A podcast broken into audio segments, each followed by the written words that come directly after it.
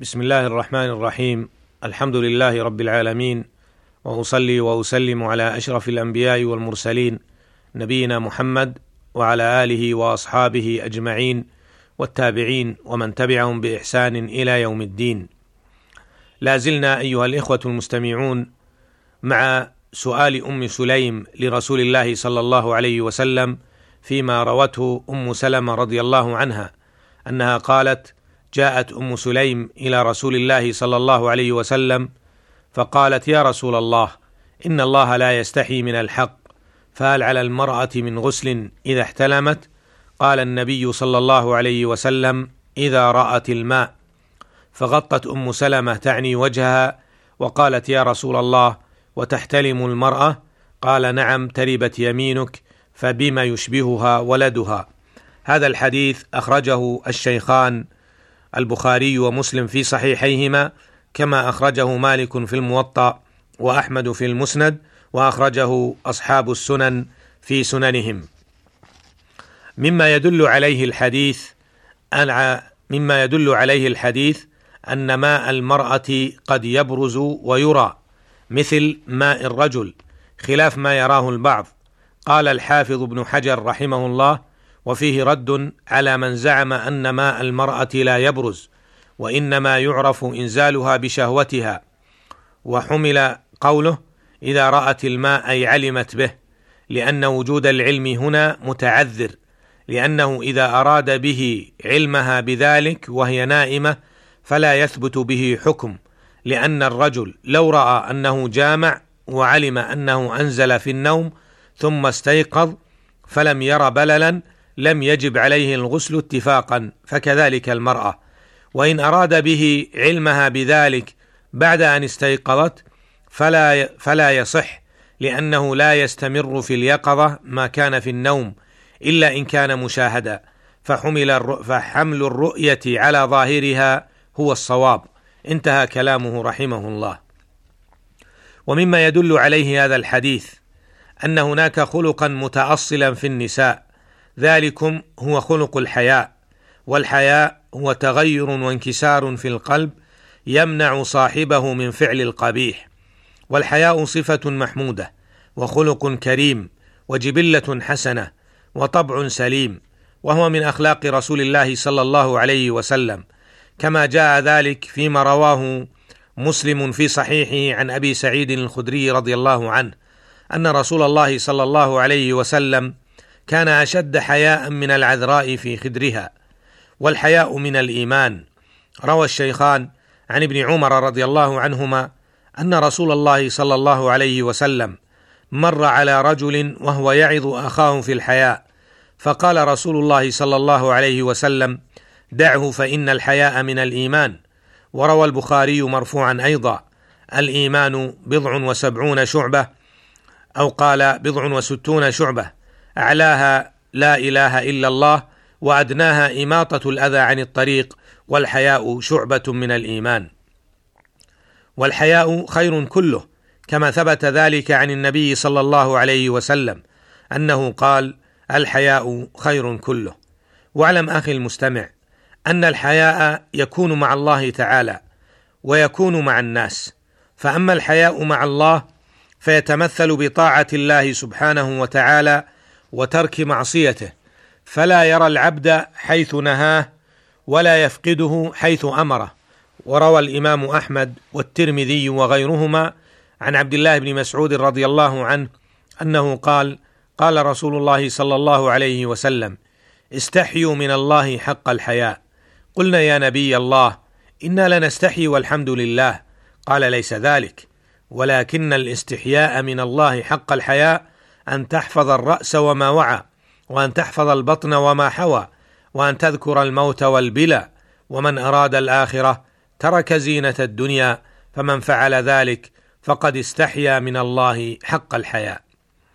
أما الحياء من الناس فهو بالتخلق معهم بالأخلاق الحسنة ومعاملته ومعاملتهم بالمعاملة الطيبة وكف الأذى عنهم والتواضع والتذلل لهم وترك خيانتهم وعدم غشهم وعدم التحايل عليهم لكسب أموالهم. هكذا فالحياء مع كل أحد بأداء حقه الواجب والمستحب له كل بحسبه وموقعه وموضعه. وإذا كان الحياء صفة محمودة في الرجال فهو من الصفات المتعمقة في النساء وهو فيهن أحمد وعليهن أوجب.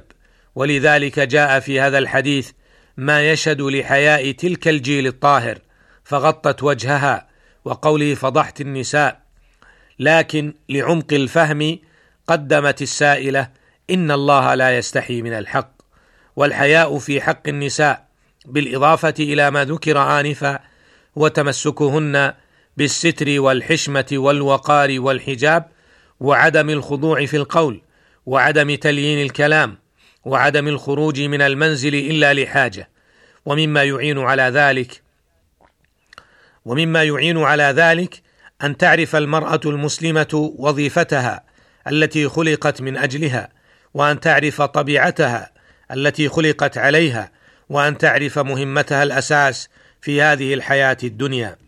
إن تلك المرأة التي تخرج من بيتها لحاجة ولغير حاجة ولاجة وخراجة ولاجة والمرأة التي تتسكع في الأسواق وتتبع كل موضة تقليدا للكافرات في لباسها وحركات شعرها وتلك التي تخالط الرجال وتلين الكلام معهم وتلك التي تزاحمهم في منتدياتهم وأسواقهم قد خلعت منها جلباب الحياء الذي هو صفة أصيلة فيها. هذا هو الحياء الممدوح وهناك حياء مذموم. وهو أن يؤدي هذا الحياء إلى مجاملة باطل أو سكوت عليه أو ابتعاد فرصة تعليم أو فوات حق ونحو ذلك فهذا حياء مذموم. ولذا قد كان رسول الله صلى الله عليه وسلم يتغير ويشتد ويحمر وجهه وتنتفخ أوداجه إذا انتهكت محارم الله أو رأى منكرا من المنكرات. أما في العلم والتعليم تقول عائشة عن ذلك الجيل رضي الله عنهم أجمعين نعم النساء نساء الأنصار نعم النساء نساء الأنصار لم يمنعهن الحياء أن يتفقهن في الدين. وهنا تقول أم سليم إن الله لا يستحي من الحق. ويقول الإمام مجاهد بن جبر من أئمة التابعين لا ينال العلم مستح ولا مستكبر. كما يدل الحديث أيضا على إثبات الوراثة حتى في الشبه. قال عليه الصلاة والسلام فبما يشبهها ولدها؟ وقال في الرواية الأخرى فمن أين يكون الشبه؟ وقد سبق معنا بيان ذلك وهو ما قاله النووي رحمه الله إن الولد متولد من ماء الرجل وماء المرأة فأيهما غلب كان الشبه له؟ وإذا كان للمرأة مني فإنزاله وخروجه منها ممكن. وجاء في رواية فمن أيهما علا أو سبق يكون منه الشبه. قال العلماء يجوز أن أن يكون المراد بالعلو هنا السبق ويجوز أن يكون المراد الكثرة والقوة بحسب كثرة الشهوة. وهذا ما أقره الطب الحديث من من أن الولد يتأثر شبها بأبيه وأمه بناء على تلاقي الماءين ماء الرجل وماء المرأة في رحم الأنثى. ومما يستفاد من الحديث الأدب عند الخطاب والسؤال فهذه أم سليم رضي الله عنها قدمت لسؤالها بمقدمة ترفع ما يخشى أنه حرج فيه. والنبي صلى الله عليه وسلم أقرها على ذلك.